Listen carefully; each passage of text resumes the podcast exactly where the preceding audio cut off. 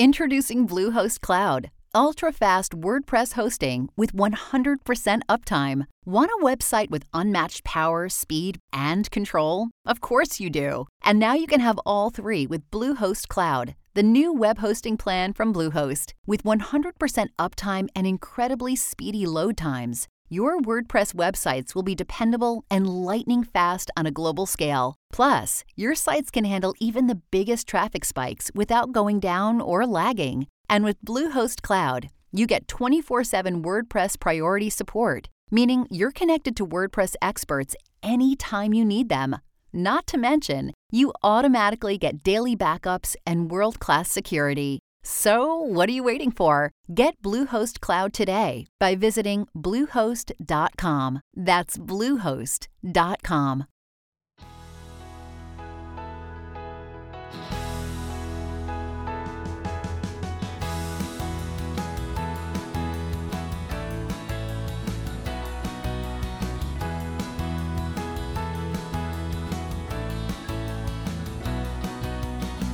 Welcome, everyone, to episode 62 of the Way of Improvement Leads Home podcast. We are coming to you live, although you're not listening to us live, from the campus of Messiah College here in Mechanicsburg, Pennsylvania. As always, Casey Lehman, studio producer, is behind the glass, and I am your host, John Fea. Now, anyone who listens to the Way of Improvement Leads Home podcast over the years has recognized the voice that you normally hear at the beginning of our episode. And of course, you all know that voice as the voice of Drew Dyrli Hermeling. For years now, he has been my partner in crime here since we started this podcast back in 2015. But today I'm sad to say that sometimes partnerships must come to an end. And I am officially announcing that Drew has decided to leave the Way of Improvement Leads Home podcast. And he's leaving for much, much, much, much, much greener pastures. And he'll talk about that in a second. But before Drew goes, I thought we would make a special episode here to celebrate his time with us, an episode where we can reflect back on our partnership together and maybe learn a little bit more about Drew's next steps. I know some of you are fans of Drew Dyrli Hermeling, and a couple of you have even asked me, like, where has his voice been on the last couple of podcasts? I am happy to say, at least, that Drew is actually back in the studio today. If you've noticed in the last couple of episodes, indeed, uh, because of his time commitments and some of his life changes, he has been producing these episodes from behind the scenes. But today, he is here. It is a snowy Saturday morning in January in Mechanicsburg, but Drew drove an hour to get here from his new house in Lancaster, his new location in Lancaster, Pennsylvania.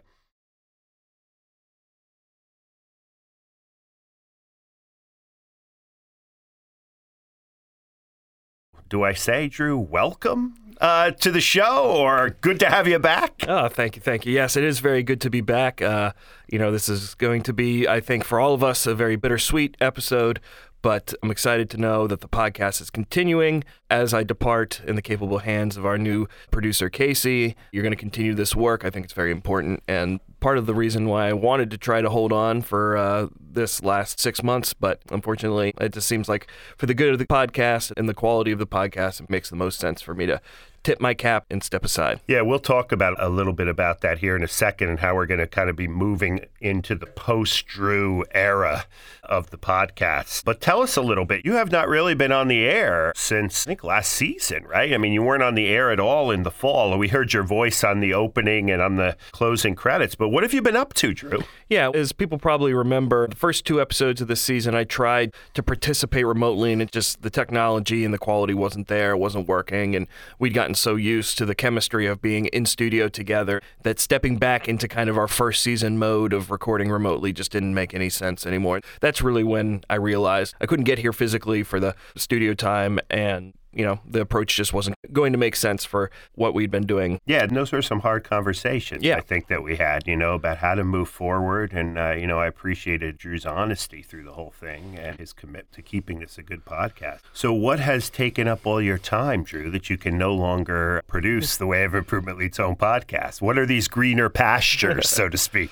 Well, those who remember know I've been working at Messiah and working as the project manager of the uh, Digital Harrisburg Initiative all last year here on campus. And I'd been commuting from Lancaster. I'd recently moved to Lancaster because of my wife's job.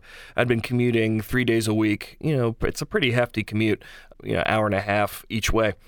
And so in April of last year, I saw a job posting for a high school teaching job at a unique and pretty innovative private high school in Lancaster City, actually just five blocks from my house. And so I applied. At this point, I can say I wasn't terribly sure if that was the right fit. You know, I'd been working hard for many, many years, as any grad student knows, working hard to get that elusive higher ed position. Anyone who's been following John's work obviously knows he's often covering the status of the landscape of higher ed and history, especially in academia right now. And I kind of had this realization. I went to my job interview there at Stone, and it was really a remarkable experience. They really demonstrated that I could continue to do the kind of thoughtful, historical thinking that was so important to me which is often unfortunately lacking in, in many high school classrooms. I mean, obviously not all.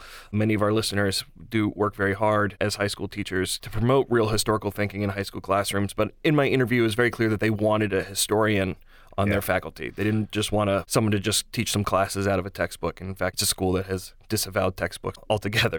This is a unique place, right? You just mentioned they don't have textbooks. I know you've mentioned the Stone School mm-hmm. in a mm-hmm. couple of episodes, but refresh our memory. Give us a little pitch for this place because it does sound like a very, very unique place. One of my social media feeds, I saw a nice little video for it. Drew's in the video, and it really looks like an exciting opportunity the way the school is structured and their philosophy of education and so forth. Right. The specific model that we use is known as problem based learning. So instead of teaching content, which is you know the approach of most schools where you say these are the things that you need to learn by the end of the semester and we will give you a number of examinations or other sorts of assessments whether that be a paper or something like that to demonstrate that you've learned these things we are very as an institution very intentionally non-content focused and instead focused on the sorts of skills and the tools students need to solve any kind of problem that is put in front of them. As a historian, I think that's really liberating because I think anyone who has tried to construct a survey, you know, we both this fall taught the first half of the American History Survey knows getting through what you are supposed to cover is a big challenge. And I'm liberated from that. I don't have yeah, to worry about nice. what I have to get through, but instead, I'm focused on presenting very specific problems to my students, historical problems, and then letting them figure it out on their own. And so, you know, if I have a student, and I do have a student who is very, very interested in reform movements. And mm-hmm. so if she wants to spend all of her time working on reform movements, that's great. Yeah. I have another student who's very, very uh, focused on women's history. And if she wants to spend all of her time on women's history, that's also great. And I don't have to worry about that. But instead, I get to focus, and this really gets to a lot of things you talk about. And, uh, you know, I'm thinking back to both of our episodes with Sam Wineburg, you know, the tools of the historian. My classroom is very focused on the five C's of historical thinking right. that we you talk about a lot. And as long as they're doing that, then we're on the right track. It works well because my class sizes are very small, so I get to spend a lot of time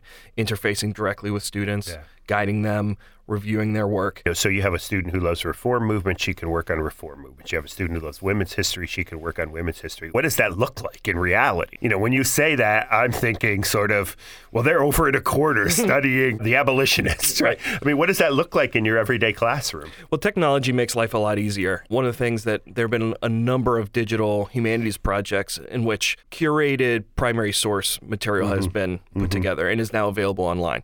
So, for example, in my last American history class, I had all the students spending time in a curated collection of primary source documents all about contact, you know, the Columbian Exchange.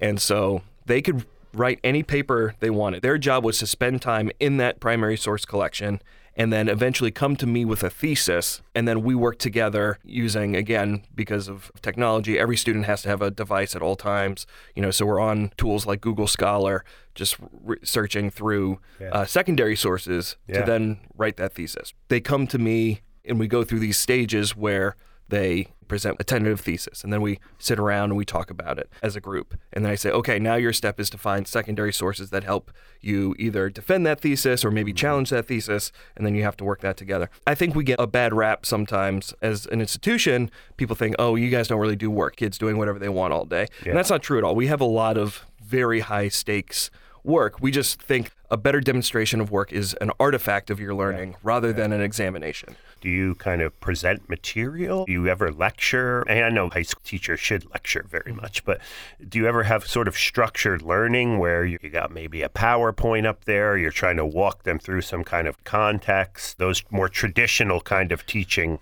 Yeah, and I think the thing that many quote unquote traditional teachers would recognize is we do spend a lot of time in a kind of seminar discussion. Yeah. Something I've started doing, but actually both in the college classes I've continued to teach here at Messiah and at Stone is I have them keep a commonplace book Yeah. as they read, right? And so they go home, they get reading assignments just like any other student, and they go home and they read and they need to write things down and curate what they are reading so that when they come back to class the next day, we can have a very productive discussion. And then I can also kind of check in and make sure they're doing the work, right? Yeah. That's been a tool that's been very successful in my classroom. That sounds incredible. Do they have any other openings in, in history? I'm happy here at Messiah, but it sounds like a great, great opportunity. Yeah, I was saying this before, but for someone who was becoming incredibly anxious about the lack of opportunities Yeah. for higher ed and graduates with PhDs. I'm not done with my PhD yet. I'm still in the dissertation writing phase, but it's become very clear that this is not just a job Yeah. that I'm doing in the meantime.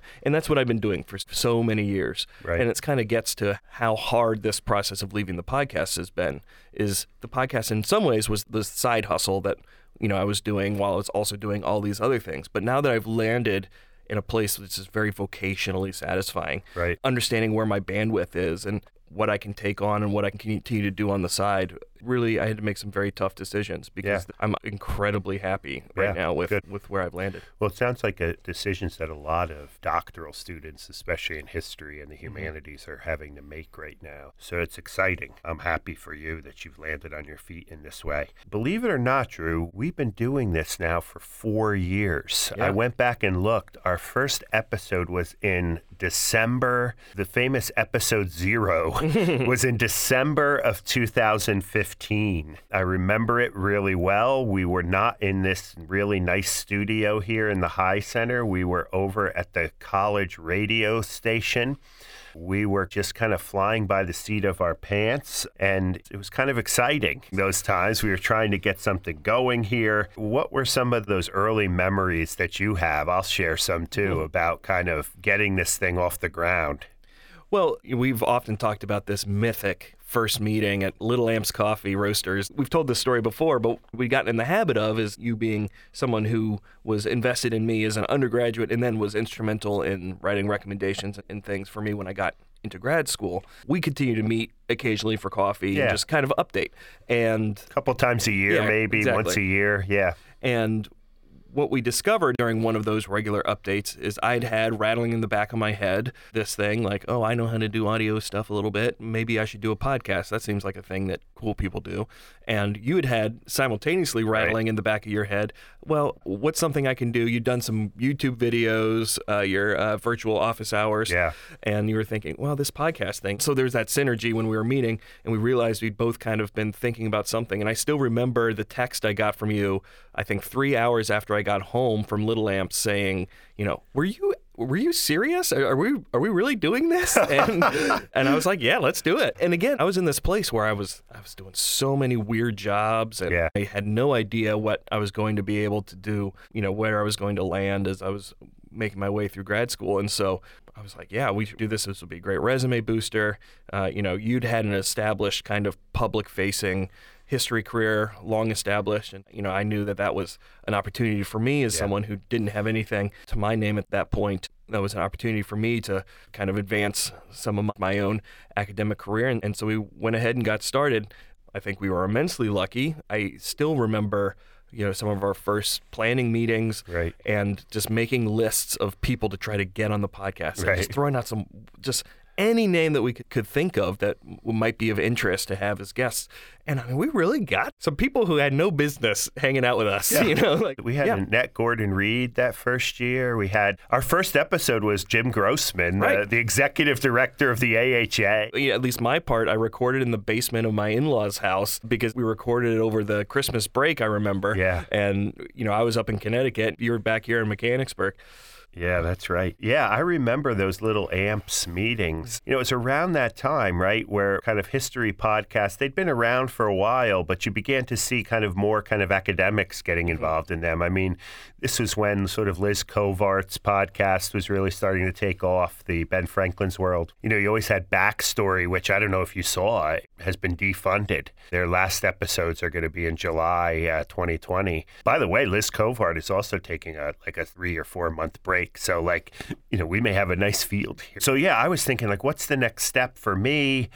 I couldn't do it on my own, though. I needed help. I needed someone who was kind of savvy in this kind of world of digital, of podcasting, of kind of the web, whether it was Providence or whatever. Yeah. You know, I mean, you just came along for my career, at least, right at the right time. And I think it was just a really, really kind of mutual, mutual fit.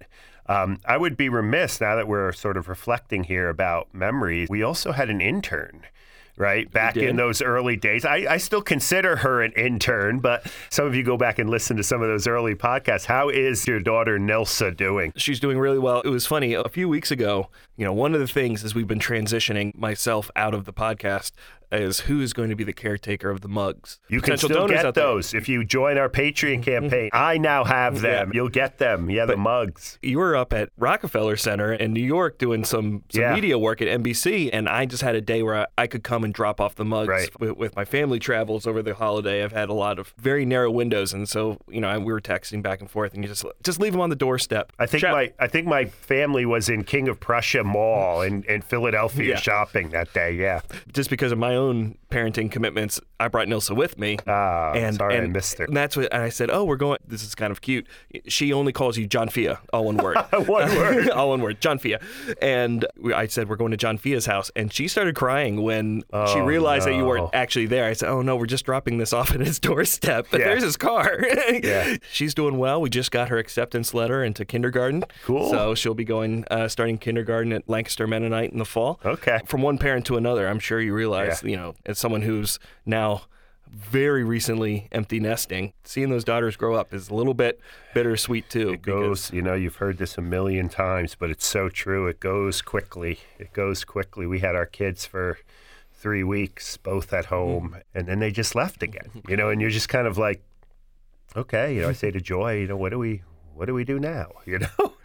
Yeah, we're gonna have to figure out some kind of situation where you're on campus next, or if I'm in Lancaster or something, where Yeah. I could get to say hello to Nilsa. You're not the only person over in Boyer who has come to like a visit from Yeah. Nilsa. So, Yeah. you know, I'll still be teaching here one night a week uh, in the spring, that Native American Cultures course. Oh, okay. I- Mm-hmm. so you're, you're staying. I was going to ask you, are you staying connected here with Messiah? Yeah, and uh, we'll see. I'm going to reevaluate how that looks next year. Again, it's an added stress, and I'm not sure how much I need it, but uh, at the same time, it is a lot of fun to stay connected with college students too, because it's just a, it's a different opportunity. Yeah. Well, we've worked together on 60 episodes. Mm-hmm. I think many people are familiar with our kind of opening banter and kidding and joking around and kind of setting the stage for these episodes.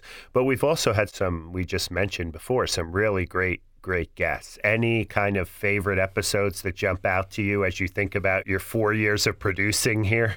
Well, I don't know if I would call this a favorite moment as much as like the first kind of oh no moment. Uh, I, I still remember we were talking with uh, Paul Lukas, who Oh, was at the time from ESPN. I know where you're he's, going, He's yeah. since left, and it's the first time we upset a guest. I think. Yeah. And one of the ways we've planned our seasons is usually two of my pitched guests we get a season, right? You pick most of the guests, but I throw out some guests, and Yeah. by, by the time everything shakes down, about two or three of them are, are people I've picked. He was someone who has curated a very niche blog that I still read obsessively. Someone who's probably not that famous, but for me was kind of you yeah, know big deal. big I deal. remember how And- excited you were and we, when we made, and we made him mad by asking him a question. Once we got off the air, he was very. It, it worked out fine, but uh, that was the first time I was like, "Oh, we could like I could screw something up here pretty bad." I Go can back some, and yeah, go back and listen to that episode. It's still a good I can't remember which it which it was. we we said his tastes were conservative. He said, "I don't like that label." You know, he didn't like any changes to the uniform. And for those who know, he runs a blog on sports uniform aesthetics. Yeah, and the history of sports uniforms. And I said, "Would you say your tastes are conservative?" and he just, I don't think he, I wouldn't say he blew up. No, no, he- no. He clearly was irritated. Yeah. like who are these guys? I've been nice enough to come on their podcast, and now I got this history professor telling me I'm conservative. That was pretty cool. We've had some really great sports episodes. And I think one of the things you've pushed me to do is, you know, I'm a sports fan too, obviously, but a lot of the sports episodes have been, I mean, some of them, like Amy Bass or Bruce Berglund, I knew them, but you really pushed to kind of make sure we do that. I'm trying to remember the La Vida baseball Yeah. guy, Uh, um, Adrian Burgos. Adrian Jr. Burgos. Yeah, Yeah. that was a lot of fun because that's Yeah. a guy. He's a professor at uh, University of Illinois Right, in the right. history department. He's a historian, but he's made this wonderful side career of interviewing Latin baseball players and Right, and really trying to change the way we think of the history of baseball. You know, his big thing is it's America's with the apostrophe after the S pastime Right. because we sometimes think of this as you know a traditionally white sport, and then we have Jackie Robinson who breaks the color barrier, and then you know Roberto Clemente and something that was traditionally American white, you know, Yeah. quote unquote white, that then becomes more diverse. But as he points out, uh, actually. Baseball's been huge in Latin America the whole time, and if you change the way you look at that history, it, the the story of integration looks a lot different. Am I right to suggest that until earlier this season, we had only done one episode where we were in two different places trying to interview somebody? And I think that was the first Sam Wineburg hmm. episode, right? We've talked about this in other episodes before where I was at Mount Vernon and mm-hmm. you, or I don't know where you were, you were home or something. And, you know, I was in the bathroom of my residence quarters room at the Mount Vernon Scholars House, and it was echoing. And I'm like sitting next to the toilet um, on the floor of the bathroom trying to get good sound, uh, listening to Sam Wineburg yell at us for um, asking dumb questions. We probably had a very similar experience getting yelled at by Sam Wineburg as I did getting yelled at by Paul Lukas. That's right. I mean, there's That's another right. person you respect. That episode is very memorable to me too because it was my first introduction to Sam Wineburg. Right. I've become a big fan of his work, but he, you know, now that we've had two episodes with him on, listeners will know he definitely brings his personality. Oh, yeah. He's not he's not a shy guy. I think he said at one point it was either one of us asked a question. It was kind of like, well, why would you ask that? Or that's that's a dumb question. or yeah, he's the only like person who's told us our question was dumb right exactly exactly and then of course how can we forget the famous live episode Yeah. right in front of the faculty and community educators uh, must have been what two three hundred people Yeah. in the room i remember just being incredibly anxious about that. Uh, You were like a pro in that episode, but you know, it's one thing to sit here in the studio and sort of riff on different topics and interview different people, but then to go in front of like several hundred of your colleagues that you see every day who are required to be at this event. Yeah. This was the May Development Week event after classes had ended and after graduation had taken place. And they asked us to do a live podcast on the, I think it was on like the role of the humanities or Yeah, digital work in the humanities. Digital to, work like, in the humanities. And here we are up on this stage in this like very majestic uh, concert hall that we have here in this. Actually, it's in this building Yeah, just here at next door. Messiah College. And Drew and I are up on the stage, and I'm just like, I know no one wants to be here. And I know from personal experience, you, you sit in the chair there and you're like, okay, what are you going to give me now that's going to hold my attention for the next hour? But you know something? I think that was a home run. I mean, I- you were phenomenal. You kind of came into your own, I think, in that episode because from that point forward, it was like, who is this Drew? Like, can, can we get him to do this? Can Drew? I think partially your performance in that episode is what kind of landed you the job with the Digital Harrisburg. Yeah. uh, because people were saying like, wow, this is. These Well- guys, these guys are good. Yeah. you know. Well, and Digital Harrisburg was one of the topics, right? One of the guests. That's right. One of the That's guests. right. It was a panel for those who uh, haven't heard the episode. It was a panel with three different professors here on campus who do work in the digital space, but Yeah. who are humanities professors. One being David Pettegrew, Right. who is the uh, the director of the Digital Harrisburg initiative, and it, you know it was shortly after that Right. that I got the job as the project manager. And it was also it was what I loved about that episode, which I was very anxious about at the time, but it was kind of a surprise. Right. So no one knew we were going to be hosting a live. No one in the audience knew that we were going to be hosting a live episode of the podcast. And um, I was out there talking with this uh, woman named Ashley Schaefer. She was interviewing me about what I do with the podcast. And then um, Ashley Schaefer works in our Agape Center, which is our service learning center. And then, like, at one point, we had planned to just kind of transition and said, you know, I said something like, you know, something, Ashley, instead of telling you about the podcast, why don't we just do an episode right here? And then you like emerge from like the side door. The fake Springsteen music at the beginning of the podcast just comes raining into the auditorium.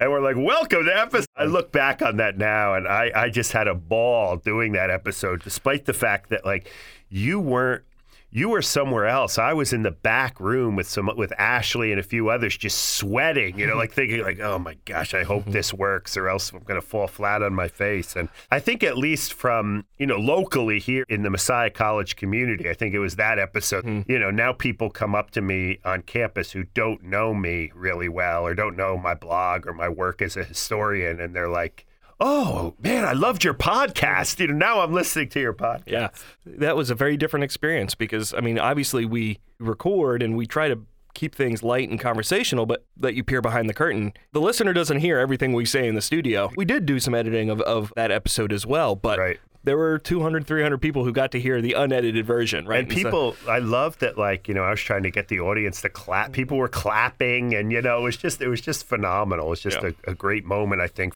for our brand here if you will uh, here at the podcast. So drew this will be your last appearance on the podcast Although, you know, who knows? Yeah. You know, we well, may have you have a guest and talk more about your stuff at the Stone School or whatever. Or when so, my super awesome book comes out, you exactly. have me on as a guest. Um, first of all, this is your last appearance kind of in any official capacity as an employee of the podcast, right? yeah. Let's put it that way. Our kind of our partnership, at least for now, it sort of ends here. But we have a lot of listeners out there, right? And they have come to rely on, whether they realize it or not, a lot of the things that you do behind the scenes. And you mentioned a little bit about this at the beginning of the podcast. Help our listeners out there to know that despite the fact that you are leaving, we are still in good hands. You know, maybe introduce us to some of the transitions that are going to happen here as you step down. Probably this is something I should do, but as long as I have you here, you're the mm-hmm. one who you're the one who's kind of orchestrated your own exit plan. So maybe yeah. so maybe I'll uh, I'll let you speak to that those who don't know exactly kind of what I've always been doing is I've kind of existed as that center of the Venn diagram. But yeah, this thing doesn't go without you, so we've had yeah, to make some changes. Yeah, yeah. I'm, I'm the center there of between the technical side, the recording, posting on the internet, you know, making sure all that is maintained. And then the history side, the right, content side, right. you know, as a trained historian, you know, we've been able to work together. Obviously, that's going to change. I think it's going to move forward in still very profound ways, but there will be a little bit less on air collaboration, obviously, between you and someone else on the team. Right. Casey's staying on. She's done awesome work. One of the things you've heard me a lot less on the podcast, but part of what I've been doing in the meantime is training Casey on how to do a lot of the technical things that I'd been doing. You know, the way our workflow previously had been was our studio producer would take care of all the audio and then just send it to me and I would make sure clean it up, put in the music and then do your feeds. And so I was in charge of that work while also maintaining our Patreon base. You're going, John, going to take over some of that Patreon management, some of the writing I had been doing, episode descriptions, things like that, while Casey is going to be taking over posting the episode, stuff like that. I'm very confident in both of your abilities to do those two things, but it is going to be a little bit different. Longtime listeners have already seen the ways in which the format and sequencing of the episodes has been changing a little bit. You've been jumping right into your yeah. audio essays because we're not going to have the banter sections that we've had in the past. But everything I've heard, although I actually don't know who the guest lineup is, and you like to keep that close to the vest anyways, yeah. but you've already got guests lined up for the spring. So in that regard, and I, you know, I know a lot of the meat of all of our episodes are really fascinating conversations between you and a guest. That's going to remain exactly the same.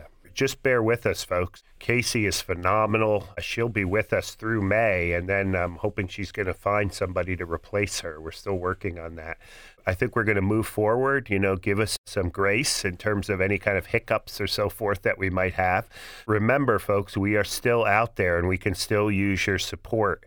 We still have our Patreon page up and running, the Way of Improvement Leads Home podcast please consider going on to that page and supporting us with a small donation or a pledge.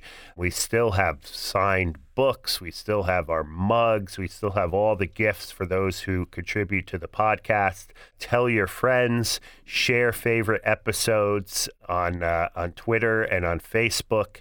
Continue to just uh, go back and listen to some of our past episodes. We now have a nice body of work for newcomers. Try to you know get caught up and so forth. But we are going strong. We are going to miss Drew, but we are still going strong here as we push through this season. As Drew just said, we have some great guests lined up. I'm really excited just to become a listener, you know, and the episode still appears every two weeks in my feed. So now I get to just sit back and enjoy, maybe be a little less stressed about whether posted correctly or not. And we can use our we can use Drew's massive networks too. Hopefully, you're still going to share our podcasts with your friends like you've been doing for so long. Are we still using Overholt? I, have You know? passed on the MP3s. Uh, some of the transition music is Drew's former band. Drew will continue to have an imprint here upon the Way of Improvement Leads Home. You don't really get many opportunities after a student graduates to then come back and work with a student. Drew was my student, as some of you know, 2002 to 2006. Yep. Does that sound right? Totally right. And then we, you know, we stayed in touch. Drew stayed in the area. We reconnected to work on this podcast. Man, if you get a chance to work with a former student, take it. You know, it's this has just been a phenomenal experience for me. It has been so great getting to know Drew and his young family. Again, it's not often that a professor gets an opportunity like this to develop a friendship in this way with a former student what 10 15 years after mm-hmm. that student graduates. So drew it has been an honor. It has been a pleasure really to work beside you. I'll always see you as my partner in crime here. This is not no longer a professor student relationship. These are colleagues working together to bring great history podcasting to the general public so you know from the depths of my heart thank you for helping me at least navigate this new phase of my career and my life it's been wonderful Well, thank you very much for giving me this opportunity. for all of you who are listening, how can they get a hold of you, Drew? Your Twitter handle is You know, I've been a very difficult place in this political Yeah. season. A little bit less on Twitter, but I'm still there. D Dyrli Hermeling. send me an email and I'll Yeah. pass it along. You know, if you have some kind words for Drew, hit me up on Facebook or whatever, and I'll pass it along. You can go to stoneindependent.org. No, I know a lot of you have developed a uh, virtual relationship with Drew. You've enjoyed our exchanges back and forth, and you've enjoyed getting to know him over these last four years. So we'd really appreciate it. I think he would too, if you could just kind of send a note thanking him for all his hard work here at The Way of Improvement Leads Home. Thanks again for listening to this special episode of the podcast. Until we meet again, may your way of improvement always lead home. Drew, take us out one last time. This has been a production of The Way of Improvement Leads Home, a blog dedicated to reflections at the intersection of American history, religion, politics, and academic life. Visit us at thewayofimprovement.com. The of Improvement Leads Home is a member of the Recorded History Podcast Network. Check out the other podcasts on the network by heading over to recordedhistory.net. If you want to support our efforts, please rate and review us on iTunes, Stitcher, or your podcatcher of choice so others may more easily find this podcast. And let's continue the conversation on Facebook and Twitter. Follow us at TWOILH Podcast. Podcast was brought to you through the generous support of Gretchen Adams, Richard Green, Margaret Graves, Kate Logan, Lisa DeGuardi, and Ron Schooler. Also, many thanks to our sponsor, Jennings College Consulting, discovering the right college fit for your future. The podcast was recorded at the High Center Studios of Messiah College. Thanks to Ed Ark for his continued support. Original music is by Overholt. Our studio producer is Casey Lehman. I've been your producer and guest, Drew Dyrli Hermeling, and your host is John Fea.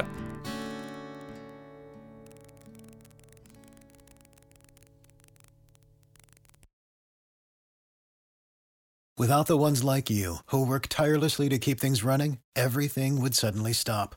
Hospitals, factories, schools, and power plants, they all depend on you. No matter the weather, emergency, or time of day, you're the ones who get it done. At Grainger, we're here for you with professional grade industrial supplies. Count on real time product availability and fast delivery. Call clickgrainger.com or just stop by. Grainger for the ones who get it done.